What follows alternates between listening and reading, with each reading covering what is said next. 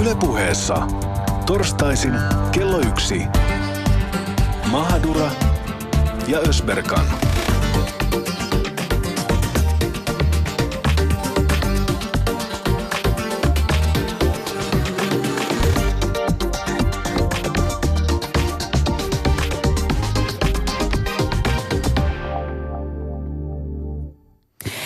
Oikein mukavaa iltapäivää, hyvät rakkaat ja ihanat kuuntelijat. Ja tervetuloa mukaan taas Mahadura Ösperkaniin. Tänään meillä on studio täynnä julkkiksia. Nimittäin jalkapallolegenda Atik Ismail sekä eilen Matt Cookissa vierailut Susani Mahadura. Aiheena meillä on tänään Suomen tataarit. Suomeen muutti pieni määrä tataareja 1800-luvulla. Tänä päivänä tataareja on Suomessa noin 7-900 ja tataarit ovat hyväksytympi osa suomalaista yhteiskuntaa kuin monet muut vähemmistöt. Mistä tämä johtuu? Mikä on saanut tataarit sopeutumaan niin hyvin suomalaiseen yhteiskuntaan, että heitä oli jopa todella vaikea saada tänne studioon? No kohta päästään ääneen tataarit jalkapallolegenda Atik Ismail sekä Göltän Betrettin, joka on toiminut aktiivisesti tataariyhteisössä. Mutta ihan ensin tietysti pakko kysyä, että mitäs Julkis Mahadura? No, no. Oli teille telkkarissa. No mitä, siis ahdistavaa tommonen aloittaa to, päivä tuolla Mä tiedän, tavalla. sen takia mä teen sen. Mä tiedän, että sä et yhtään tykkää En sellaisesta. yhtään. Aina kun tota, oltiin siis uusimmassa, uusimmassa no Image-lehdessä, pakko se on sanoa. Ja sitten Susanna sanoi, että ai että, sanoa. miksi ne on tolleen kirjoittanut ja ei, eikä. Ja hirveä sellainen niin kuin, sä oot tosi vaatimaton. No niin, mä kerron toisen jutun. Mä tulin toissapäivänä Portugalista Ei kun mä takaisin. olisin ensin halunnut puhua siitä, että mitä sä söit siellä Mad Cookissa. Niin, no siis, Kun sä oot niinku ka- kasvis, kasvissyöjä. Oliko kasvis? siis no vegaani, Vegaani. periaatteessa, mutta kyllähän siellä tuli lihaa vedeltyä ihan huolella siellä valasta. Mad Cook- Cookissa.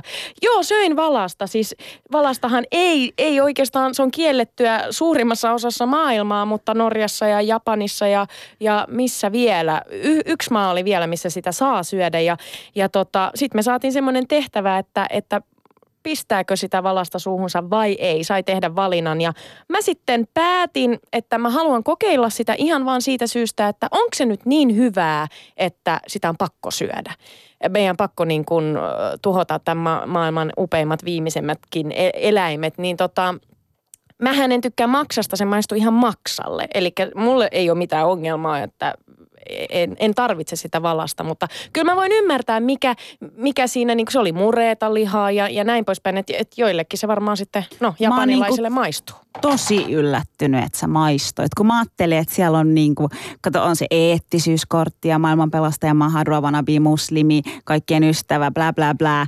Sitten sä menit ja söit valasta. No onko pakko nyt kääntää sitä veistä haavassa? On. Taas viime lähetyksessä sä kerroit meidän kuulijoille, että mä olin maistanut possua ja nyt sä kerroit, että mä oon maistanut valasta. Ei kun sä maistoit kebappia ja sä yrität mulle syöttää possua, että sä yrität tehdä musta huonoa niin, se muslimi. oli- Minähän en possua syö. Se oli kebappia, niin olikin. Mutta siis tämmöisiä kaikkia siellä tuli maisteltua ja, ja heinäsirkkoja söin ja torakoita myöskin. Torakka oli vähän inhottava, että sitä kun sillain puras, niin sieltä poksahti sieltä sisältä jotain limasta ja oli vähän vaikeaa. Mutta se oli, tekö, se oli hauskaa katsottavaa. Olit ihan superhyvä. Oon ylpeä susta. Ai kiitos paljon. No niin, nyt puhutaan siitä toisesta asiasta. Nimittäin olin lomalla Portugalissa. Saavuin Suomeen toissapäivänä. Näet ehkä, että on aika ruskettunut, enkö okki? Oot Nyt hyvin meidät siis, hyvät kuulijat, kun me, te olette antanut meille palautetta, että te ette tiedä, että kumpi on kumpi, niin nyt tänään, jos te käytte katsoa meidän valokuvan, joka ilmestyy sinne arenaan, niin se te näette, minä olen se ruskeampi. se tumma tyyppi. tyttö siellä on se mahadura. Minä olen se mahadura.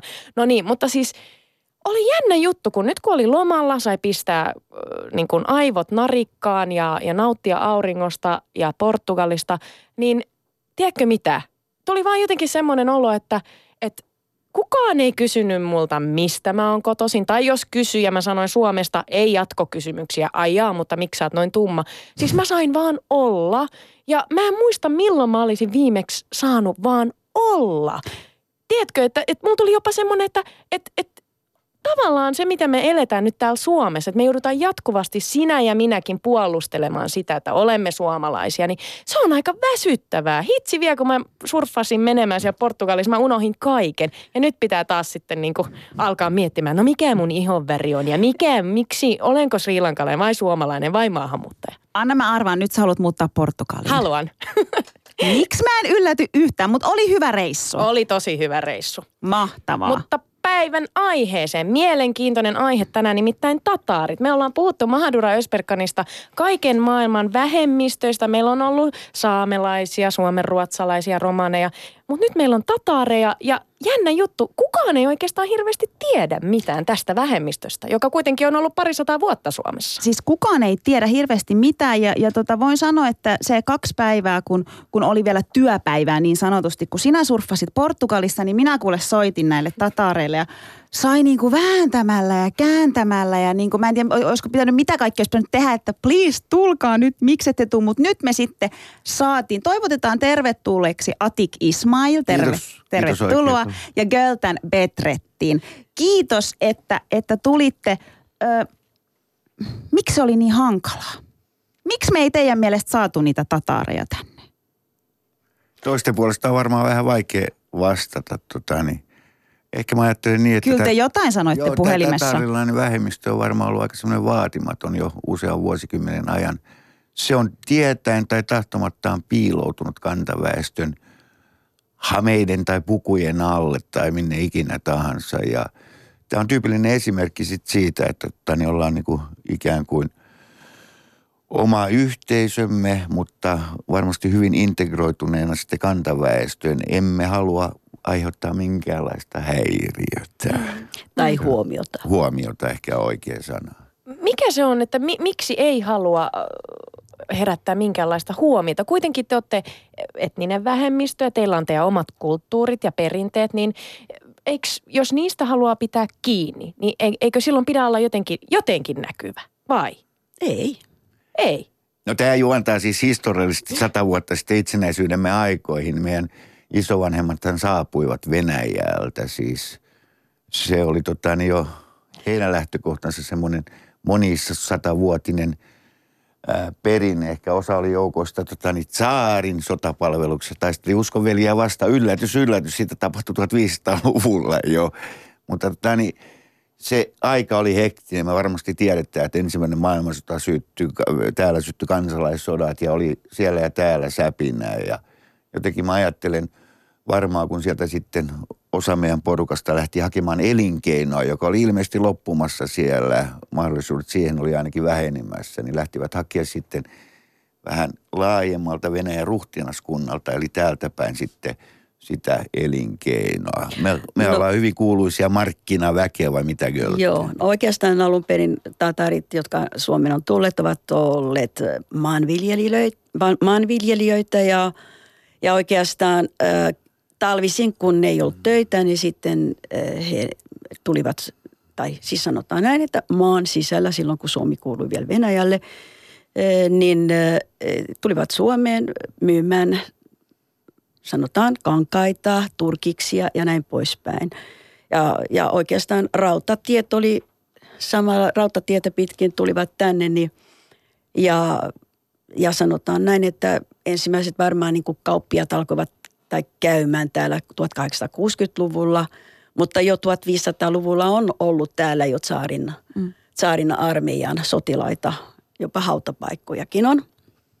Ja tota, siellä ne sitten on tota, oppineet, oppineet, että Suomi on hyvä maa, kauppa käy.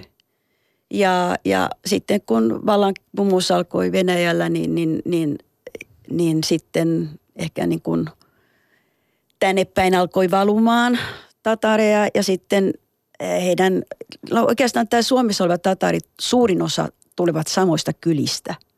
Eli joku oli täällä ja sitten vetivät kaikki muut mukaan.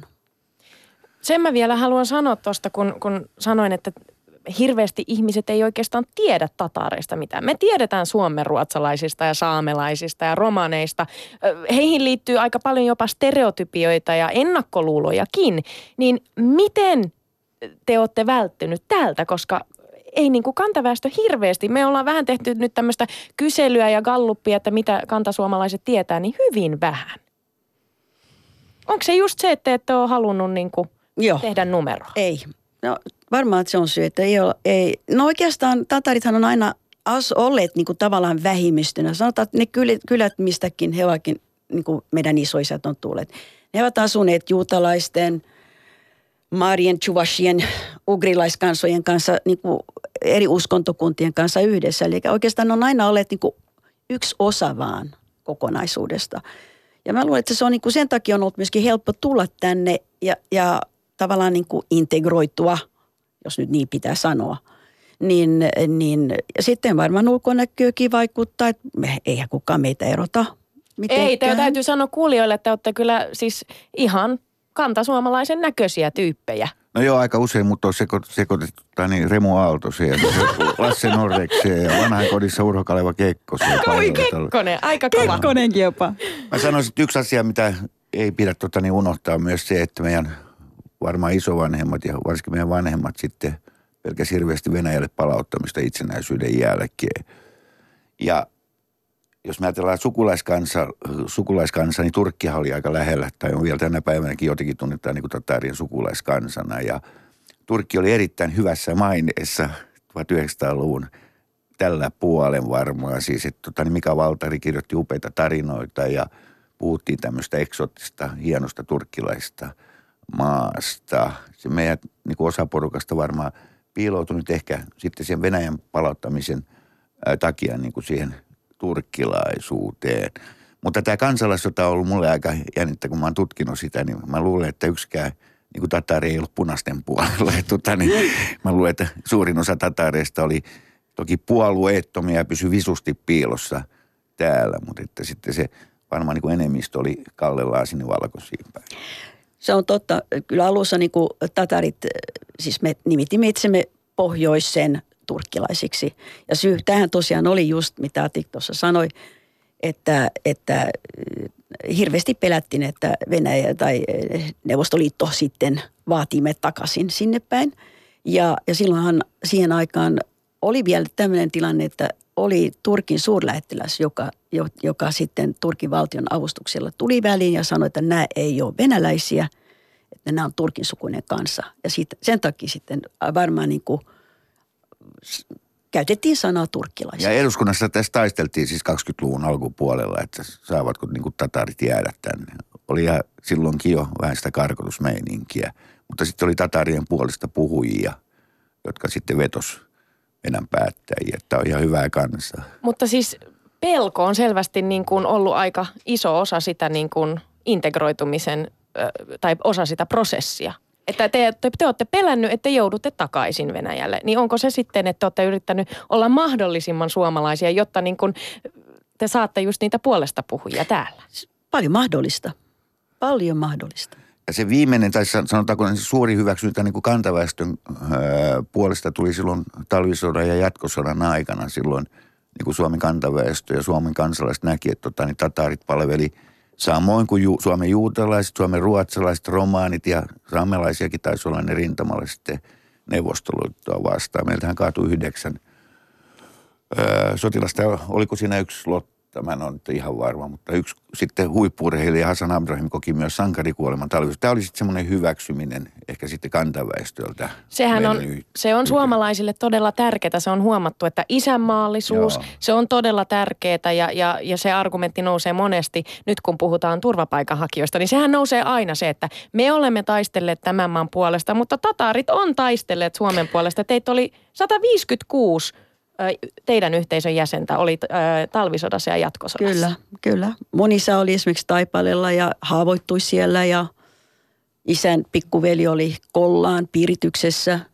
Et, et kyllä niin kuin meidän aika paljon suvussa niin kuin, ja tatariyhteisössä niin kuin, kyllä tämä sota, niin kuin, kys, sanotaan näin, että oli, siis tatarit on varmaan suomalaisempi kuin suomalaiset itse siis isänmaallisuuden puitteissa. Joo, ja siis sehän, se on nyt tosi mielenkiintoista. Niin kuin sanoitte, että joskus aikoinaan tataaritkin sanoivat itseään turkkilaisiksi syystä ja toisesta. Ja, ja tavallaan nyt, nyt on tosi integroitunut ja, ja sopeutunut. Miten te määrittelette sen teidän oman identiteetin nyt siis tänä päivänä? Oletteko te tataareja? Oletteko te suomalaisia? Oletteko te, oletteko te maahanmuuttajia? No eihän meitä voi oikeastaan, vaikeahan sanoa, että me ollaan maahanmuuttajia. Meidän vanhemmathan esi- tai isä, isoisäthän muuttivat maan sisällä, niin Oulusta Helsinkiin. Että ei me voida sanoa itsemme maahanmuuttajiksikaan. Ja totta kai nyt, jos ollaan itse kolmas sukupolvi, niin mehän nyt ollaan niin kuin oikeastaan niin kuin synnynnäisiä suomalaisia. No Göltän, sanoiko sä, niin kuin, miten sä sun identiteetin sitten määrittelet? Onko sä tataari? Onko sä suomalainen? Mä oon Suomen tatari. Okei. Okay.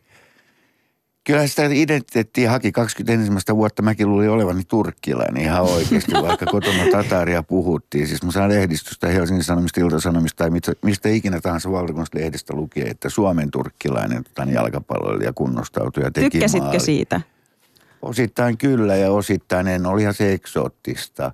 Se oli tota, niin, itselleni kuitenkin semmoinen tavallaan niin kuin hämärän peitossa oleva asia, että ihan oikeasti mun äidinkieli on tatari tai mishärin kieli. Mm. Ja sitähän me sitten tota, kotona myös harrastettiin, eli meidän äidinkieli oli tataarin kieli, siellä puhuttiin. Mutta sitten toisaalta meillä oli täällä Fredrikin kadulla Suomen turkkilainen kansakoulu, jossa tota, niin siis ihan nime, nimeltään ja ja tämä on niinku aika jännä sitten. Ja se on tosi katsoa. hämmentävää jotenkin. Se on hämmentävää tuohon kysymykseen, että mi, mi, mi, minkälainen identiteetti. Niin, kuin, niin mä ajattelen, mä sanon suoraan, että mä haluan olla maailman kansalainen. Ihana, niin kuin meidän on- Mahadura. Kato, meillä on ihan ihana oikein. Voi yhteistä. että.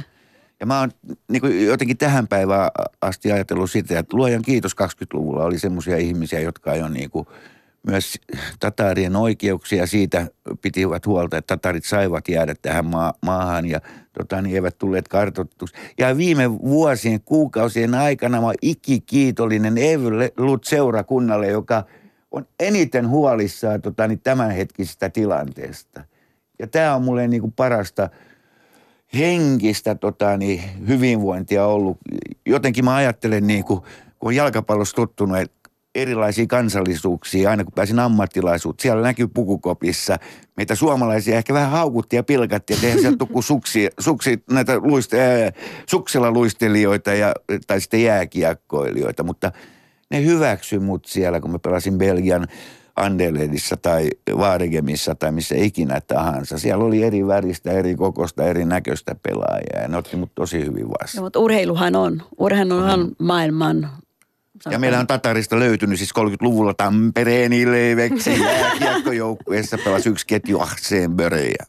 Siis Tataria on yllättävän paljon ollut aika kovan tason pelaajia, siis ihan pääsarjatasolla. Mutta monethan ei sitten tajua, että hei, nämä on, nämä on Tatareja. Niin, koska ne ei tuo sitä esiin. Miksi te ette tuo sitä esiin Koska enemmän? kyllähän niin kuin, silloin pitäisi tuoda sitä esiin, että niin, että me ollaan niin kuin tataareja. Tataareja. No voitettu matsin jälkeen, jos tekee kansantanssi, niin sitä ei osaa kuin ainoa pelaaja ja kaikki ihmettä, onko toi tullut dorkaksi. Tota.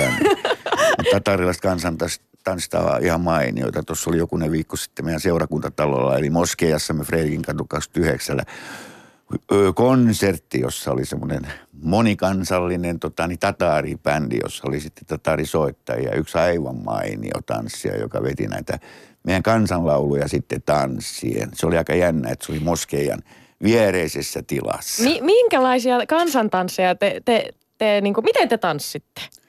Saako jotain Meillä näytöstä? opetettiin, Gölttä muistaa varmaan koulussa opeteltiin askeleet. Mä suunnilleen niin kuin näytän No tässä niin, pystyssä. näytä. Vasen, vasen, Vasen. oikea, oikea, kierros, kierros. kierros. Sitten me otettiin tyttöä tästä kainalosta kiinni ja tyttö heilutti huivia. Huivit pitää olla aina kädessä. Vasen, vasen, oikein, Joo. oikein. Otettiin Älä nyt, tyttö. kato, kun toi Ihanaa. Ösperkan ei pysy tuolissa. Me voidaan tanssia tämän tanssia. lähetyksen jälkeen, joo. kato, ei mitään. Hei tota, kuitenkin siis tataariyhteisö on pieni, niin miten, miten tataarien kulttuuria ylläpidetään ja miten tavallaan taataan, että esim. nuoret omaksuu tataariperinnettä? Te olette, te, teillä, on, teillä on lapsia, teillä on, teillä on lapsen lapsia, niin miten, niin pieni yhteisö, niin miten te säilytätte sitten sen kulttuurin, koska te olette kuitenkin niin suomalaistunut? Vai yhdistetäänkö niitä? No siis sanotaan, meillä, mehän on aika hyvin järjestäytyneitä. Siis meillä on islam-seurakunta, oma tatari niin kuin, uskonnon yhdyskunta. Sitten on kulttuuriseura, sitten on urheiluseura. Ja, ja siis silloin kun mä olin itse lapsi, niin, niin mähän kävin neljä vuotta Suomen turkkilaista kansakoulua. Ja, ja tänä päivänä taas lauantaisin on, on meidän seurakuntatalolla on lastentarha, siis yksi kerta viikossa. Ja sitten, koska nyt tänä päivänä ei enää ole koulua, peruskoulun, silloin kun alkoi peruskoulu, niin silloinhan sanotaan meidän, meidän oma koulumme lopetettiin. Ja nykyään niin kuin lapset sitten käy seurakuntatalolla tota, mm, äidinkielen ja uskontunnin kursseilla koulun jälkeen. Ja sitten vielä seurakunta järjestää joka kesä semmoinen kahden viikon kestävät äh, leirit, missä sitten tosiaan niin kuin sekä opitaan tanssimaan, laulamaan äh, uskonopetusta ja äidinkielen opetusta. Nämä leirit on jo perinteisiä. Mä muistan 70-luvulla, kun olin nuori murkku. Eli me mentiin talvella Pajulahteen, missä meidän tädin mies Osman Abrahim veti niitä liikunnallisia tuokioita. Edelleen. Joo, ja edelleen siellä käydään, niin mä rakastuin sitten juutalaistyttöön nimeltä Iira Kantor. Terveisiä hänelle, hän on nykyisin Oi. Ruben Stillerin vaimo, mutta... Voi Että- ei, Ruben, minkä menit Ei, ja tekemään? Ruben, tota, niin Iira tuli katsoa meidän peliä, kun pelattiin Makkabia vastaan tässä viime syksynä. Makkabihan täytti 110 vuotta. Mutta ihan asiasta toiseen ja ihan vakava asia, niin tässä me niin täytyy muistaa tätä ajankuvaa. Haluttiin pitää sitä omaa yhteisöä. Göltenin äiti ja minun äiti oli sisaruksia ja meillä oli maailman rakastavaisimmat vanhemmat ihan oikeasti. Koko suku oli hellyyttä täynnä, varsinkin naisten puolella. Isät oli kokenut, mitä oli kokenut sodassa, vaikka sitten osa fyysisestikin haavoittuneena, mutta mm. nimenomaan henkisesti. Ja nyt mä ajattelin, että yksi meidän isompia virheitä oli kuitenkin, kun 70-luvulla alkoi tulee sekaavioliittoja, niin meidän tota, niin, sitten heidät niin torjuttiin pois yhteisöstä. Ja tämä tuotti hallaa siis tänä päivänä. Mä vielä painotan, että täytyy muistaa sitä ajankuvaa. Mutta jotenkin niin kuin jos saisi jotain muuttaa, niin hyväksyttäisiin sitten sekaavioliitossa syntyneiden lasten niin kuin tuleminen mukaan. Niin tämä oli siis silloin jossain vaiheessa, tos, se oli kiellettyä. Se Te oli ette saanut joo, mennä. häpeällistä ja Häpeällistä ja, ja sanoitkin, että saatettiin niin kuin, että, että sulla ei ollut sitten ehkä sinne teidän seurakuntaan asiaa, jos, jos sä olit avioitunut niin kuin jonkun... Tai ei- ainakaan hänen ei- kumppanillaan ei ollut asiaa. Että se, se oli eikä lapsilla sitten. Että se, Joo. Se niin kuin oli mun koskettavimpia hetkiä. Ikävä kyllä sanoa, että kun isoveli meni naimisiin sitten kantaväestön Merjan, ihanan Merjan kanssa, niin, tota, niin terveisiä sinne Mäntsälään. Vaikka he ovat eronneet, mutta... Tota, mer, Mut terveisiä kuitenkin. Terveisiä kuitenkin. Merjalle. Ja niin, tota, niin ei, isä ei tullut häihin. Tää, tämähän oli, siis tämä oli, tämähän ihan sama asia on juutalaisten seurassa myöskin oli ihan samalla tavalla. Jos he menivät, heiltäkin meni, niin he, heidätkin niin kuin heitettiin, sanotaan, ei heitetty, mutta sanotaan, että syrjäytettiin. Ja, ja varmaan yksi syy, että ollaan niin kuin, tavallaan niin kuin tähän saakka eletty suht, suht siltä tavalla, että ollaan pystytty pitämään kieltä kunnolla ja, ja, ja ylläpitämään, niin, niin on ollut, että tämmöinen tiukka – että liika barn, liika west. Mm. Että, että, että, eh, mutta toisaalta, koska suurin osa tulee samoista kylistä, niin tällä hetkellä on näin tilanne, että pakko saada uutta verta. Niin, siis Niin, koska tekin ne on liian läheisiä, niin. Joo, joo, ja mä oon eri mieltä Gölttänin kanssa tässä. Siis mun lapset, jotka on nyt aikuisia, 28-vuotiaita, 27-vuotias tyttö, 28-vuotias pojat ja 30, ää, 30 ja vähän päälle oleva poika, niin ne on kysynyt multa useaa kertaa, että miksi sä opettanut mulle tatarin kieltä. No mä kerroin sitten omista jutuista ja kaikesta, mutta että jos heidät olisi niinku tavallaan hyväksytty ja voinut viedä sinne, niin mä luulen, että se olisi niinku ehkä, tap- to, toki Kuopiossa nyt on harvenemassa päin se tatariväestö, että ihan viimeisiä meidän tatareita kuoli juuri Just, äskettäin. Että tuo välimatka on tietenkin, mutta vanhin poika, joka on niin kuin Helsingissä syntynyt, niin hän olisi ollut aika luonnollista mun mielestä käydä sitä melkein samaa reittiä kuin minäkin Suomen turkkilaista kansakoulua. Eli hyppää bussiin numero 32 ja vaihtaa tähän trolleen sähköbussiin 14. En mä tiedä kulkeeko nämä sähköbussit täällä stadissa, kun mä oon Pöljällä asunut 30 vuotta. Mutta mut minkä Se- takia, siis mä ymmärrän sen pointin kyllä, että, että jos halutaan, että kulttuuri säilyy, niin silloinhan se vähän niin kuin edellyttää sitä, että molemmat vanhemmat on tataareja ja lapsille puhutaan tataarin kieltä. Mutta, mut, mut Se on muuttunut nyt hyvin Nyt, eli- paljon. elikkä nyt sallitaan Erittäin. Ehkä jos sanotaan näin, että en mä ole eri, sinä et ole eri mieltä kuin minä tai mä en ole eri mieltä kuin sinä Atik. Mutta siis mä vaan ajattelin sitä ajan henkeä silloin. Joo, joo, sitä mäkin Oltiin painotin. tiukkoja. Se oli, joo, Ja silloinhan minäkin olin lapsi. Sinäkin olit lapsi. Joo, joo. Mutta tota, mut kyllä pitää sanoa, että nythän on paljon, paljon eh, niin kuin, että mennään naimisiin mm, amerikkalaisten kanssa. Siis maailmahan on pienentynyt. Nyt ei ole, ei ole enää, että voi, niin kuin sä No, sanot, mutta miten, miten se kulttuuri säilyy sitten, jos, jos meillä on paljon maailmankansalaisia ja, ja sanotaan, mä itse asiassa mietin tätä tänä aamuna, että, että mm, okei, mä oon, mä oon puoliksi sriilankalainen ja se, se mun sriilankalainen veri on, on mulle tosi tärkeää, mutta jos mä nyt menen kantasuomalaisen kanssa naimisiin ja saan lapsen, niin hänessä sitä sriilankalaisuutta on enää hyvin vähän jäljellä ja sitä kautta sitten se sekoittuu. Ja jos jossain vaiheessa mä oon sitten enää harha, pieni muisto jossain kaukaisuudessa, että siellä jossain on ollut sriilankalaista verta. Ja toivottavasti sitten mun, mun lapsen lapsen lapset ei ole perussuomalaisia. Mut- mut Niillä ei sehän- tietoakaan juuristansa. Mutta eikö se ole tavallaan niinku ihan sitten sun, sun, niinku sen, om, sun oma tavallaan ongelma ja, ja tavallaan niinku, että sä itse jollain tavalla pidät sen kulttuurin ja säilytät. Esim. just sille, kun sä sanoit että tuossa alussa, että sä Mutta pohdit- miten? Mä en puhu singalaisin kieltä esimerkiksi. No. Ainoa, mikä, mi, miten mustan näkee tällä hetkellä mun, mun taustaa, on mun ihonväri. Periaatteessa mitään muuta mussa ei Mut ole. Sä, sä oot fiksu, sä voit oppia. Tämä on itse asiassa se syy, kun me, me puhutaan sun kanssa ja Susani aina niin kysyy välillä, siinä alussa kysyy multa, että mitä sä koet olevasi. Ja mä sanon, että mä oon turkkilainen. No, kun sä oot asunut Suomessa niin pitkään, mä että okei, no mä oon Turun turkkilainen sitten jos. Mutta musta tuntuu, mä haluan sanoa olevani turkkilainen just sen takia, että mä haluan pitää sen kulttuurin ja kielen ja mä haluan jatkaa sitä mun lapsille. Mutta siis tätähän nyt on paljon. Meillä on nyt paljon, paljon tai ei nyt paljon, mutta useita esimerkiksi meidän tyttöjä, jotka menet naimisiin kantasuomalaisen kanssa, heidän lapsensa puhuvat tatarin kieltä. Just näin pitäisi, sen pitäisi mennä, mutta ymmärrän mitä Atik sanoi, että siihen aikaan se oli tietty tosi eri, koska se oli kiellettyä. Joo, ja mä voin ottaa niin omia lasten suhteen myös katsoa peiliin eteen. Tota, niin ei itsellä ollut hirveä tahto opettaa sitä tatarin Miksi? kieltä. Miksi et en, halunnut? Se, se maailma mulla oli vaan, tai elämänkulku vähän erilainen. Mutta isommassa niin kuvassa, niin kyllä tämä tatarilaisuus ja sen tota, niin, vähentyminen ehkä ja sitten huoli sit, niin kuin tulevasta tatarilaisuudesta, niin ja kantautuu sitten Stalinin aikoihin ja niihin puhdistuksiin, mitä siellä tapahtui siis. Ja oikeasti sitä, sitäkin vähemmistöä siellä teilattiin aika lailla, tota, ne uskalla väittää 20, 30, 40, 50-luvulla. Ja jotenkin mulla on niin kuin koskettavimpia tatarien kohtaamisia on ollut se, kun Sylja Kam- Kamalova, joka tuli tota, niin, loistava laulajatar tuolla Australiasta asti tänne Helsinkiin niin kuin konsertoimaan. Hän oli tietenkin Venäjältä lähtöisin, mutta sitten asunut jo Australiassa useamman vuoden ajan. Niin kyllä se oli niin kuin kiva, että toi tulee Australiasta, me voidaan puhua edes vähän tatarin kieltä. Ja kun sitten ne lauloi tuossa yhdessä konsertissa jatskitaristi Enver Ismailovin kanssa, joka on Ukrainan krimin tatari, niin tämä meidän kansallislaulun Tugantelin, tota, kyllä siinä kyyneleet valo. Ihan varmasti. Mo- Ja se, mikä musta on aika mielenkiintoista, jos puhutaan tataarien kulttuurien säilymisestä, niin äh, meidän oli tosi vaikea saada tänne studioon nuorta tataarihenkilöä. Ollaan puhuttu useamman kanssa puhelimessa. Moni on, on ollut innoissaan siitä, että jes, mahtavaa, että te puhutte tästä, mutta, mutta sori, mulla ei ole oikein mitään annettavaa tähän keskusteluun, koska mä oon niin kaukana siitä.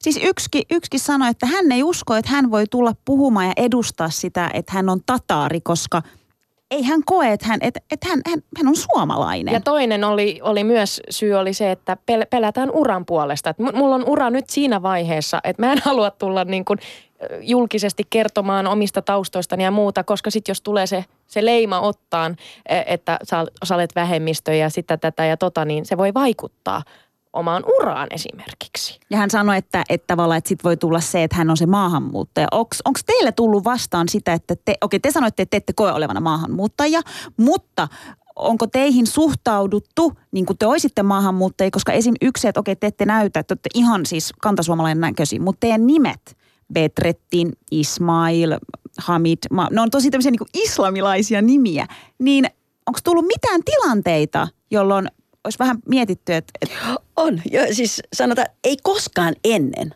Mutta Mm. nyt, Tänä nyt, päivänä. Nyt on alkanut sillä tavalla, että joku jossakin virastossa, niin, niin, niin puhutteko suomea? Et, joo. Et, et, koskaan aikaisemmin ei ole kysytty tämmöistä. Ei edes vaikka niin kuin on, on, on soitettu ja, ja no nähneet, että nimi on mikä on. Ei ikinä ennen ole kysytty, että puhutteko suomea. Nykyään, nyt, nykyään kysytään. Atik. No joo, henkilökohtaisesti ei ole sillä tavalla niin kuin, mutta tunnetaan varmaan sanaristikoista, että se on tota, mulle helpotus. Neljä kirjainta ja jalkapalloilija tai toistepäin. Tuossa kaksosveljeni, joka on hirveän niin kuin vaatimaton ihminen, niin se oikeastaan kuvaa hänen tatarilaisuuttaan ja tätä tatarilaisten vaatimattomuutta ehkä, että ne kuitenkin niin kuin haluaa pysyä piilossa. Hän ratkaisi 78 meille HIKlle Suomen mestaruuden pitämällä vastustajajoukkueen parhaan pelaajan ja kun HIK-mestarit kokoontui viime lauantaina lumituiskussa 110-vuotisjuhla tapaamiseen, niin mä sanoin, kaksos, soitin Adilille, tuuta sinne tapaan. Mä sanoin, että ei hän tule, että ei hän tule. Ja mä sanoin, tulee nyt, että sähän ratkaisit meille mestaruuden. Ei hän tule. No mä aion kertoa siitä, että sä ratkaisit meille mestaruuden kaikille, niin et varmasti kerro. että se on tota niin, semmoinen vaatimattomuus varmaa. Se kiusaaminen ehkä näistä nimistä ää, meni 60-70-luvulla niin kuin henkilökohtaisesti lapsena ollessa niin kuin ohi, että se oli eksoottista ää, tavallaan, varsinkin noissa helsinkiläisissä lähiöissä, kun asuu. Esimerkiksi me asuttiin Haagassa ja, ja sinne oli just muuttanut porukkaa. Ja kun naapurina asui niin kuin Ralf Isokynä, Henrik Lindholm ja oli kaiken näköisiä niin kuin nimiä, niin se oli kuitenkin niin kuin eksotiikkaa. Totta muuten. et- eikä, et eikä, sitä eikä pidä- meitä niin kuin enemmänkin, niin kuin, en mä nyt sanoisi ihannoitin, mutta siis ihan to, tosiaankin niin kuin, Mutta mut siihen aikaan teitä oli myös varmaan niin vähän ja tavallaan se, se oli siellä, silloin vielä ok. Tänä päivänä on joidenkin mielestä ehkä liikaa. No mutta niin, mut, mut, eikö, eikö romanit esimerkiksi ole eksoottisia myös? Mutta heihin sitten taas kohdistuu todella negatiivisia ennakkoluuloja. Ja saamelaisiin.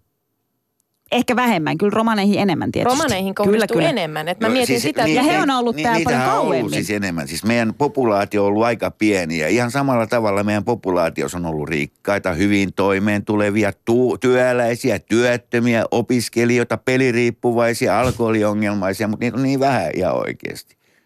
Että se ei ole niinku tavallaan sitten näkynyt katukuvassa. Ja mä, mä ajattelen varmaan, että romaanien äänen taustalla on varmaan just tämmöinen.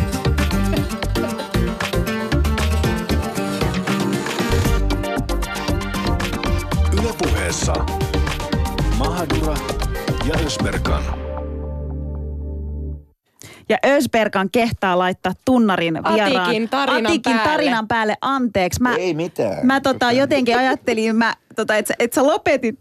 No mutta tosiaan vieraana täällä aivan ihana jalkapallolegenda Atik Ismail sekä Göltän Petrettin, joka on toiminut aktiivisesti Tatari-yhteisössä. Ja tuossa alku, alku tota puoliskossa kuultiin tosiaan sitä, että miten ja miksi Tatarit ovat sopeutuneet niin hyvin suomalaiseen yhteiskuntaan. Se tuli varmasti kaikille selväksi. Ja tota, Susani sanoikin tuossa aikaisemmin, että yritettiin tavoittaa ja, ja varsinkin nuoria. He ei halunnut tulla syystä ja toisesta. Pakko myöntää. mekään emme ole vanhoja. Ai Et kauheet. nyt. Sä oot aivan ihana tehopakkaus. Mä halusin esitellä sua tehopakkauksena, mutta sä et antanut. Mutta itse asiassa mulle sanottiin, että pyydäpä semmonen Göltän Petrettin. Se on tehopakkaus. Mä että minäpä soitan sille. Täällä sä oot. Mutta ö, yksi syy, mikä, mikä tota, oli se, että minkä takia nämä nuoret ei halunnut tulla, niin se oli tämä se, että, että tatarit on muslimeita. Ja tota, mutta ne ei niinku halua puhua siitä. Ne haluaa vähän niin kuin jäädä, jää, jää, jäädä sen taakse. Ehkä en, tiedä. Mikä Mones- on ihan ymmärrettävää, Mikä koska on ihan tällä hetkellä se, se keskustelu, jota Suomessa käydään islamista ja muslimeista, on, on aika kärjistynyt. Tänä päivänä kyllä. Ja siis monessa maassahan silloin niin kuin aikoinaan on pohdittu tosi paljon, että miten muslimit ollenkaan sopeutuu tämmöiseen niin kuin länsimaiseen yhteiskuntaan. Ja sitä pohditaan tänäkin päivänä, niin kuin, niin kuin Susani sanoi. Mutta tatarit on maamme vanhin muslimiyhteisö. Ja, ja tota, korjatkaa, jos on väärässä, mutta silloin niin kuin aikoinaan niin on perustettu Suomen muhe, muhammettilaisen seurakunta, joka on tänä päivänä sitten tota, tämä Suomen islamseurakunta, joka on siis tataarien. Kyllä. No tota, ö, tatareista on, on niinku käytetty, käytetty nimitystä tavis muslimit. Ö, Mutta miten te kuvailisitte, että millaiseita muslimeita tataarit on? No siis, mä, jos mä nyt sanoisin näin, että mä olettaisin, että hirveän moni tatari ajattelee näin, että uskonto on jokaisen henkilökohtainen asia. Ei sitä tarvitse hirveästi julkituoda, että se on jokaisen sydämessä. Kiitos. Just No näin, minkä, minkä hiton takia sitä sitten puhutaan koko ajan? Eihän me mistään muusta. Sitä mä just siellä Portugalissa mietinkin, että ihanaa kun ei tarvii käydä semmoista vääntöä täällä nyt että, että saako käyttää huivia, eikö saa käyttää huivia, tulee rakennetaanko tänne moskeja, eikö tänne rakenneta moskeja ja, ja niin kun se on, musta tuntuu, että meillä on niin kun se kasetti pyörii ja me ei päästä siitä nyt eteenpäin. Ne muistot niin kuin omista vanhemmista ja isovanhemmista, niin siinä oli osa niin kuin hengellistä vakaumuksellisuutta, varsinkin meidän naisten puolelta. Mä muistan aina, kun äitihän meni sitten meidän niin kuin huoneiden välissä olevaa vaatekomeroon rukoilee mekkaa päin. Hän hyvin usein, niin kuin varmaan Göltenikin äiti, rukoili viisi kertaa päivässä. Kyllä. Hän ei tehnyt siitä numeroa. Se on varmaan yksi semmoinen asia, jota itsekin haluan painottaa, että uskonto on hirveän intiimi ja henkilökohtainen asia. Mä oon tehnyt omat syntini, mä oon syönyt sianlihaa, juonut viinaa ja tota, niin pelannut uhkapelejä, mutta niitä mä oon pyytänyt sitten varmasti jollakin tavalla yrittänyt pyytää edes anteeksi. Mä oon seikkailut tämän moniuskonnollisuuden kanssa sikäli, että niin kuin mä kerroin tuossa, niin mulla on hirveän hyviä pappeja. Sitten mulla on hyviä ateistiystäviä, agnostikkoystäviä ja itse hurattanut välillä Krishnamurtin kirjallisuuteen, joka on mun mielestä fantastista kirjallisuutta. Ja Suomen juutalaisten kanssa mä tuun erinomaisesti toimeen, kuten kerroin. Ja mä, mä oon niin näistä meidän Evlut-seurakunnan niin kuin, ää, kirkollisesta väestä vielä erityisen niin kuin onnellinen. Yksikään niistä papeista tai diagoneista, kun mä oon 20 vuotta tehnyt päihde- ja mielenterveystyötä, ei ole tullut tyrkyttää mulle, että Ati käänny jotain kristinuskoa. Ja mä oon nähnyt, että se on niin kuin henkilökohtainen juttu. Siis Atik, mun on pakko sanoa, että sä oot mun idoli, koska just mitä kaikkea sä luettelit, että sä oot syönyt sianlihaa, sä oot pel- tota, pelannut uhkapelejä, juonut alkoholia. No siis uhkapelejä en pelaa, koska en osaa pelata. Et en tiedä pelaisinko. Mutta jos- pelaisit varmasti, jos... varmasti. No sianlihaa en syö, että on, se on sellainen, niin kuin mä tiedän, että meidän äiti vetäisi kurkun auki. Äitille vaan terveiset on sen verran, mutta alkoholia käytän maassa maan tavalla. Mutta siis tämä on tosi mielenkiintoinen juttu. Sut on listattu. Sä oot yksi niistä 500 henkilöstä, jotka on jordanialainen kuninkaallisen islamilainen stra- strategisen tutkimuksen keskus RIX ja amerikkalainen Georgetown yliopisto on nostanut maailman vaikutusvaltaisempien muslimien listalle. No huh. Ja mielenkiintoisin tässä on, että täällä listalla on myös ollut siis silloin, tästä on aikaa, mutta tässä listalla on ollut niin hyvin raskas, ei vaan siis ö, Turkin presidentti Recep Tayyip Erdogan. Sä oot niinku hänen kanssaan samoilla, samoilla listoilla. Tämä valintaraati sanoo, että, että miksi ne on niinku valinnut Anna se sut. paperi mulle, mä menen Erdoganille puhuu järkeä. Hän on, et, et sä oot maineikas entinen, anna mennä, maineikas entinen ammattijalkapalloilija, Kuopion kaupungin tataariyhteisön johtaja. Mutta siis miettikää, maailman val- vaikutusvaltaimpien muslimien listalla. Aika Nyt mahtavaa. Atikkiakin Wow. vähän hymyilyttää siellä. No että... hymyilyttää joo, ja tota, niin varmaan niin kuin, osaksi on maaleillani ansiota tähän, että se tota, kiers, pääsi kiertämään maailmaa, ja mut kuitenkin uskalla väittää, että Liverpooli kaadosta ja muista pienistä jalkapallopesteistä, niin tuolla ulkomailla mun nimi oli vähän ehkä ihmisille tämmöinen outo, se oli islamilainen nimi, niin kuin sanottiin, ja sitten saan tutustua muun muassa aika hyvin tataarivaikuttajiin, siis jalkapallokentällä. Neuvostoliitossa, siis nykyisessä Venäjässä pelasi semmoinen maalivahti kuin Rinat Dazajev. Ja tota, niin aivan loistoluokan maalivahti. Tämä osaksi varmaan juontuu siitä. Se, mitä mä sitten politiikassa on tota, niin, toiminut, niin mä oon ollut sitten Kuopion valtuustossa useita vuosia ja useita pestejä. Ja oli aivan hilkulla sitten päästä EU-parlamenttiin. Tämä on varmaan sitä aikaa, jolloin niin oli poliittisesti tapetilla. Et mä olin muistaakseni ensimmäinen vai toinen sitten varajäsen tuonne EU-parlamenttiin. Että aika lähellä se oli. Mun mielestä on ihan mahtavaa, että täällä studiossa istuu yksi maailman vaikutusvaltaisimpia muslimeja, joka justiinsa sanoi, että on uhkapelannut, juonut alkoholia ja syönyt sianlihaa. Mutta niin kun, tässähän tämä just käy ilmi se, että kun me puhutaan kunnon muslimeista ja, ja, ja ei-kunnon muslimeista, niin Tai mikä mä se- sanoisin äärimuslimit ja normaalit muslimit. emme nyt Joo, tiedä, ja mä puhun fundamentalistista. Siis mä inhoan sitä niin kuin sanaa ja termiä ja sitten tota, niin ihan niitä käytännön asioita. Et, siis mä vielä kerran painotan, että mun näkemyksen mukaan uskonnoissa sinänsä ei ole mitään pahaa ja siellä niin kuin kaikista suurinta on se lähimmäisen rakkaus, mitä Gölttä, minä ja meidän suku ja varmaan tatarit täältä sai kokea niin kuin omassa yhteisössä, mutta myös sitten kantaväestön kautta, niin kuin mä kerron tästä sodan jälkeisestä ajasta ja meidät on hyväksytty tänne ja siinä ei ole niin kuin mitään pahaa. Mutta mut miten, miten te olette onnistunut siinä, että teidät, nyt me puhutaan niinku uskonnosta. Ja te, olette, te sanoitte alussa, että uskonto on sellainen asia, josta ei tarvitse pitää hirveästi ääntä. Niin miten te olette onnistunut siinä, että kantasuomalaiset hyväksyy teidät muslimeina tänne? Koska sitten meillä on taas paljon muslimivähemmistöjä Suomessa, joita ei tosiaankaan hyväksytä. No, mutta oikeastaan meidän, isla, meidän uskontohan ei kumminkaan vaikuta meidän työntekoon täällä tai elämään. Siis me ollaan järjestetty varmaan se meidän, tai sanotaan se uskonto on niin kutsuttuna, niin kuin mä sanon, se on sisällä. Ja, ja tota, vaikka islamin uskohan, niin kuin, että on, pitää rukoilla ja, ja paastota, kyllä me paastoamme. Mutta ei se, ei se estä työntekoa, eikä se, ja sanotaan näin, että jos sitä viisi, päivää, viisi kertaa päivässä rukoillaan, mun isähän oli, oli yrittäjä. Ja hän aina sitten, kun tuli illalla kotiin, niin, niin, niin, niin nämä, nämä rukoukset voi nipata yhteen, nivota yhteen ja lukea yhdellä kertaa myöhemmin. Ei ole pakko aina rukoilla jämpti niihin aikoihin, kun ei, silloin kun ei voi.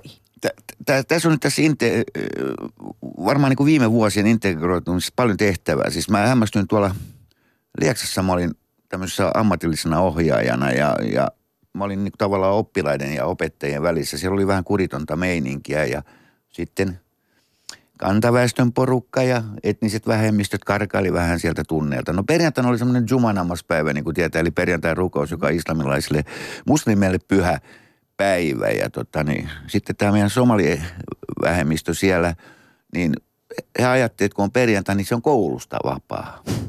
Ihan oikeasti siis. Tai ainakin sitten kolme tuntia kello 11 kahteen. Ja sitten me vaan niin kuin tartuttiin siihen asiaan.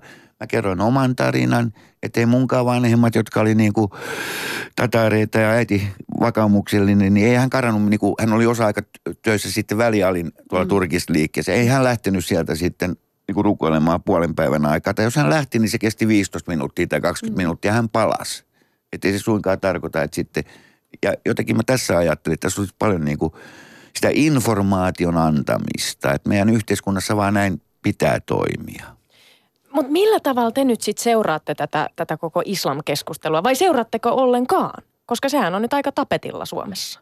Kyllä minä seuraan ihan mielenkiinnossa ja mielenkiinnossa ja tota, niin, tämä niin sanottu suuri, suuri moskeja herättää tunteita sitten tietenkin muusta. Mä oon katsonut asiaohjelmia, oliko se nyt Aatolkissa, missä tai ikinä tahansa keskusteltiin. Aina se ryöpsähtää, se on vähän niin kuin alkoholismia raitti, jos ollaan sitä puolesta ja vastaan on fakta, että meillä on tota, niin, muslimit lisääntynyt täällä, niitä alkaa olla ja niille pitää antaa. Sitten mä kysyn vaan, että tarvitaanko semmoista isoa moskeja. Kulttuurikeskukset voisi olla erillään ja sitten tarvitaanko sitä isoa moskeja. Ja aina mä vetoan niin omaan perheeseen, omaan sukuun, jossa sitä vakaumuksellista hengellisyyttä har, harjoituttiin niin kuin omassa ehkä rauhassa. Toki juhlapyhänä sitten kokoonnuttiin vähän, mutta meitä oli niin kuin huomattavasti vähemmän, että sekin pitää ottaa huomioon. Ja jotenkin mä ajattelen, näiden sitten tämmöistä ulkonäköä ja sitten tämmöistä arkkitehtuurillistakin asiaa, että sopiiko tänne tai en tiedä. Nämä on hyviä kysymyksiä. Mä en ole Helsingin, onneksi en ole Helsingin kaupunginvaltuustossa, joka saa päätettäväksi tämän Mitäs Költän? No mä sanoisinko näin, että nyt tämä on mun henkilökohtainen mielipide. Mä oon sitä mieltä, että joku kaunis tosiaan arkkitehtuurisesti kaunis pieni moskeja Helsingissä olisi aivan kiva, mutta ei, me, ei missään nimessä semmoista valtavaa – missä tota, olisi nämä omat, äh, mitä sanotaan, siinähän oli jossakin piirussa, mä näin, että siinä oli niin kuin moskeosa oli pieni, mutta sitten kaikki se lisäosat oli jotakin kolme, neljä tuhatta neliötä. Miksi meidän pitäisi saada semmoinen, tai miksi semmoista tarvitaan? Jos me halutaan, että maahanmuuttajat integroituvat Suomeen, eihän ne saa, eihän niille tarvitse mitään, niin kuin, silloinhan me taas siirretään heidät omaan niin kuin nurkkaansa. Eli moskeja pieni, kaunis, vain rukouksia varten. Ei mitään medressä eikä mitään tämmöistä koulutustilaa, vaan ihan rukoilus, rukoilua varten voisi olla aika kiva. Mutta, mutta tämän suurmoskeijan olen siis sitä mieltä, että ei missään nimessä. Sitten tässä meidän, tai puhutaan islamin uskossa, todella se problematiikka, shiat vastaa sunnit. Tämä on semmoinen asia, jonka mä taas koen tuolla Liaksassa päin Pohjois-Karjalassa. Sinne tuli sitten toissa vuonna paljon pakolaisia, turvapaikanhakijoita ja afgaanit tuli sinne siis. Ja nämä afgaanit, kuten irakilaiset, ne rakasti jalkapalloa. Ja ne asu sitten siellä vastaanottokeskuksessa ja mä otin kolme poikaa kyytiin sitten kuskatakseni ne Liaksasta tonne Kontiolahdelle. Siitä on suunnilleen about 80-90 kilometriä. Aivan lupaavia jalkapalloilijoita, yksi Ali varsinkin, joka oli vielä alaikäinen. Hän rakasti jalkapalloa, messinkuvia täynnä. Ja sitten automatkalla mä opetin tota, niin, heille niin kuin suomen kieltä, että liikennemerkki, metri lunta, hirvi, nyt varovasti. Mä uskallan väittää, että sen automatkan aikana he saattoivat kenties oppia enemmän kuin puoli vuotta koulussa.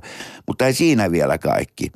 Jonkun kyynin jälkeen sitten mä kysyin, että niin, että mikä teidän muslimin niin lahko on, että vähän huono, huonolla englannin kielellä vasta, ne sanoo chioja. Silloin mä pelästyin. Mä, että mä oon sunni jumala, että ne räjäyttää mun auton. Eiku ihan Voi, oikeasti. se oli sun reaktio. Se oli mun reaktio. Mm. Ei, se oli mun reaktio. Mm. Niin mä voin ymmärtää, kuinka, minkälainen huoli kantaväestöllä on ihan oikeasti sitten. No miten, se, se- se, on myös tietysti kiinnostaa. Huivi on ollut yksi tämmöinen poliittinen väli, ei väline, vaan po- poliittinen keskustelu. Siitä käydään nyt koko Euroopassa todella niin kuin ankaraa keskustelua, että saako nainen käyttää huivia ja, vai ei. Ja tatarithan, ei, onko ymmärtänyt oikein, että te ette käytä huivia vai löytyykö teiltä henkilöitä, No ei käyttää? enää, ei enää. Sanotaan ennen vanhanhan huivihan oli myöskin suomalaisten naisten päässä mm. maalla, maaseudulla. Mutta tota, ei. Tatarinaiset käyttävät huivia tai niin, huivia rukoillessa ainoastaan. Mikä teidän kanta sitten tähän, tähän on? Saisiko teidän mielestä, tai Siis- saako nainen käyttää huivia tuolla julkisesti? Henkilö, henkilökohtaisesti sanon, että kyllä mun mielestä saa, mutta se ei saa, se ei saa olla, siis miten mä sanon, öö, kasvot pitää ehdottomasti aina näkyä. Ja mun mielestä hiuksiakin saa nähdä, nähdä mutta ö, sanotaan, meillähän nyt Suomeen on tullut maahanmuuttajia, jotka ei elässäni olisi nähneet ketään länsimaista ihmistä aikaisemmin, mahdollisesti kristinuskoistakaan. Niin, ja sitten, ja sitten e, välttämättä huivi voi olla muukin kuin vain uskonnollinen ö, uniformu. Niin ja siis musta se on mielenkiintoista, että jos, jos sanotaan, että nyt tulisi todella ö, kova muoti-ilmiö siitä, että nainen peittää hiukset ja käytetään näitä turbaaneja. Sehän on tulossa tänne Afrikasta se, se muoti-ilmiö. Pari vuoden päästä kaikilla Ja on sinulla, semmoinen ja sinulla varsinkin sellainen on sitten Varmasti heti päässä. on, mutta silloinhan se on ok. Mutta, mutta silloin kun se on, nyt mä puhun niistä naisista, jotka valitsee itse, että haluaa käyttää huivia. Niin mun mielestä se on jotenkin mielenkiintoista, että silloin ö, miehet ja, ja muutkin naiset puuttuu siihen ankaralla kädellä, että ei, ei, ei onnistu, ei, ei täällä meidän vapaassa maassa. Naisia ei alisteta tuolla tavalla. Mulla ei ole huivimuistoja hirveän paljon. Siis toki mä pöllin sitaateissa varasin äidiltä niitä huivia, koska mä peittelin fritsuja, kun mä olin komea näköinen 18-vuotias Oi, nuori. Lupaava jalkapallo. Mutta sen mä muistan, että kyllä äiti niin kuin, ja meidän tädit ja sukulaiset, niin, siis kun meillä oli sukujuhlia aika paljon, niin kyllä ne piti huivia sitten ruokaa tehdessä. Se oli semmoinen siisteysasia. Ja sitten varmaan niin kuin tuolla meidän moskeijassa, niin se oli vaan semmoinen kulttuurillinen tapa ja perinne, että naiset pitää siellä huivia. Ei se sen kummallisempaa sitten reaktiota varmaan myös miessäkään tuonut.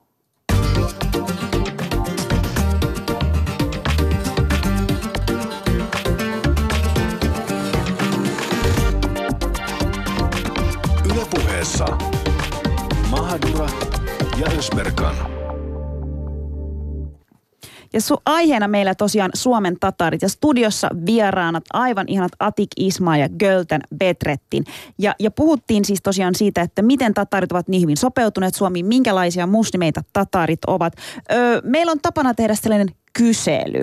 Eli me kyseltään meidän entisiltä vierailta, meidän kuuntelijoita ja tota, tämä on, tää on niin kuin mielenkiintoinen, koska te olette kuitenkin niin kuin vanhin muslimiyhteisö, ensimmäiset muslimit Suomessa. Ja, ja tota, me, kun me kerrottiin tästä aiheesta, niin sieltä nousi aika paljon semmoisia ajatuksia, että, että minkä, minkä takia niin kuin tataarit ei osallistu islamkeskusteluihin kauheasti tai, tai miksi se muslimius on tavallaan niin kuin jätetty jätetty, jätetty, tai halutaan just sille ihan omassa rauhassa, mikä mun mielestä henkkohtaisesti mä kyllä ymmärrän sen, mutta muutama kysymys tuli tai ajatus, me luetaan niitä nyt ääneen ja pohditaan, että mitä ajatuksia se teille herättää. Joo, ja moni näistä ö, kysymyksistä tai ajatuksista on tullut muilta muslimeilta, eli muilta vähemmistöiltä. Aloitetaanpa sitten ensimmäisestä. Ö, meidän kuulija kirjoittaa näin. Tatariyhteisö on kyennyt integroitumaan suomalaiseen yhteiskuntaan hyvin, mutta tämä on tarkoittanut monesti sitä, etteivät tataarit ole pystyneet jatkamaan perinteitään, esim.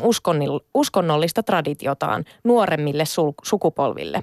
Tämä näkyy etenkin heidän seurakuntansa kävijätilastoista, hyvin vanhaa väkeä. Onko heidän sopeutumisensa ollut onnistunutta tästä näkökulmasta? Tuliko kova? Ei, ei kun tämä ei pidä paikkaansa siis. Okei, no miten te vastaisitte? Minä koin siis pari viikkoa tästä, kun mä olin siellä seurakunnassa. Ja meitä oli ihan 8-90 tota, niin ihmistä kuuntelemassa rock'n'rollia. Ikäikautta mä olin tosin varmaan keskiarvoisesti 50-60-vuotista. Mutta oli siellä pikkutenavia ja lapsia, jotka tanssivat ja bailasivat ihan samalla tavalla kuin Gölte ja minä nuorempana. Mutta missä ne nuoret aikuiset? Oliko siellä nuoria aikuisia? Pari pöydällistä oli. Että se, se, siellä aina niin kuin istut, se on aika hieno tapa, että siellä istutaan niin kuin vanhemmuudesta lähtien. Siis meidän kulttuurissamme, jos on päivänkin vanhempi setä tai nainen tai mies, niin sanotaan sedäksi tai tädiksi. Se on aivan loistava. Kyllä, se on meillä päin myös Sri Lankassa Hyvä. yhdistää. Suomessa se on haukkumanimi, että saakeli setä. Niin, nykyään hän kyllä voi sanoa, että, että nykyään nuorilla on niin paljon omia harrastuksia ja omia menojaan, niin, niin välttämättä he ei niin aktiivisesti ota osaa kaikkien tilaisuuksiin. Mutta sanotaan näin, että esimerkiksi meidän ö, isot ö, uskonnolliset juhlarukoustilaisuudet, niin tulkaa vaan katsoa. Kyllä, siellä on kaikki. Ja siis ihan kaiken, onko siellä niinku kaiken maanlaisia, kaiken siis ikäisiä? Seura... Saako siellä käydä – No minä saan varmaan tulla, kun on turkkilainen, mutta saako... Saanko minä tulla? Ma- Mahadra tulla? No sinne periaatteessaan, sinne ei varmaan niin mahdu silloin. Sä ei mahdu, mä mahdun, sori. Siis, Jaamur ei, mahdu, mutta siis, minä en. Siis sanotaan näin, että jos, äh, sanotaan, kun puhutaan, että saako meidän, meidän tota, moskeijan tulla, niin äh, perjantai-rukouksissa, niin, niin, joka on perjantai keskellä päivää, niin jos siellä on sanotaan 15 tatarimiestä, niin siellä on 70, 70 mummalaista miestä rukoilemassa. Eli kyllä meidän moskejat on auki kaikille islaminuskoisille. No niin. Eli pitää kääntyä äkkiä. Äkkiä, äkkiä käännyt. Otetaanpa seuraava. Tämä on tosiaan kans tämmöiseltä niin kuin muslimitaustaiselta.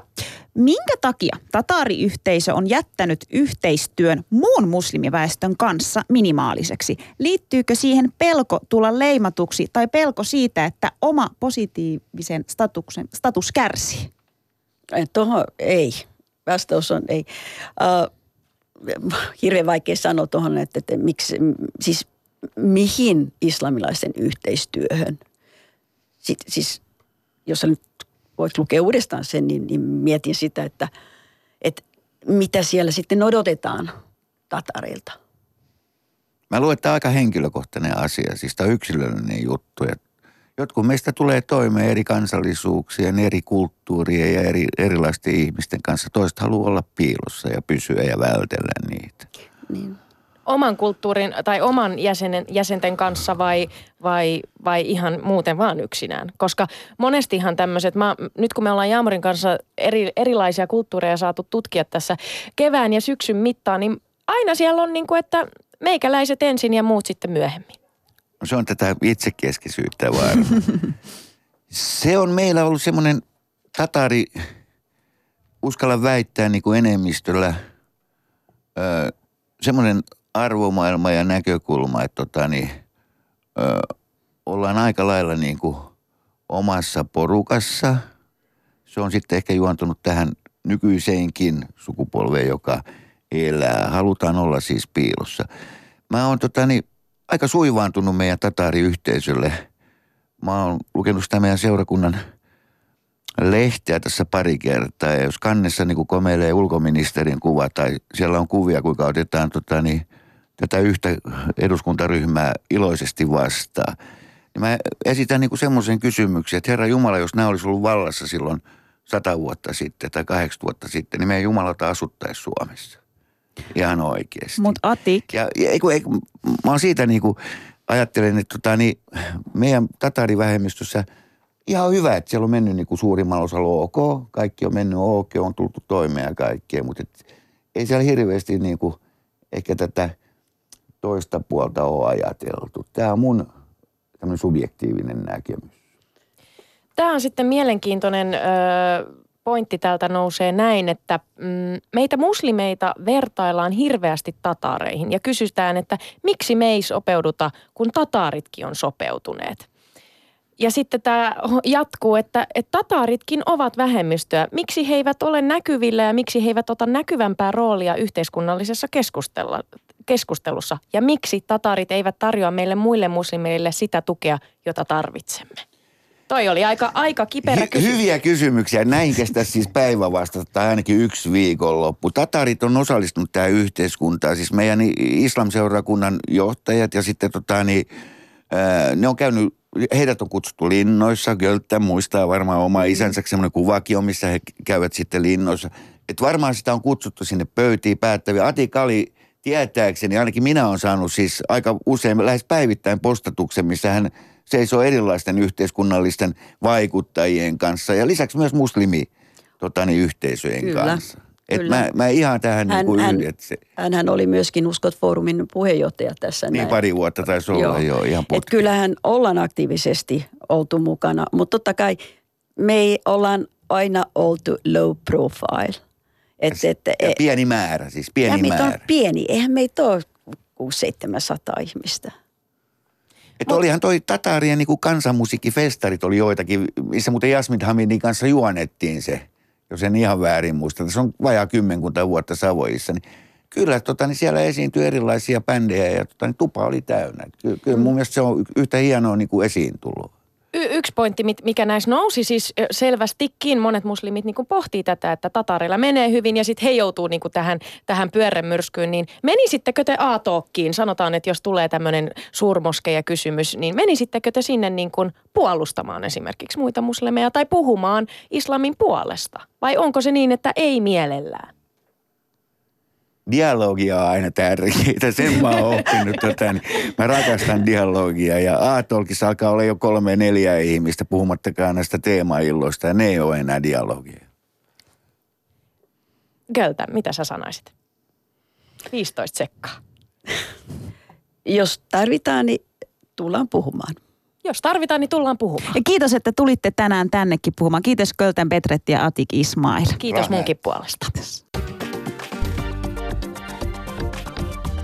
Ylepuheessa Mahadura ja Ösberkan.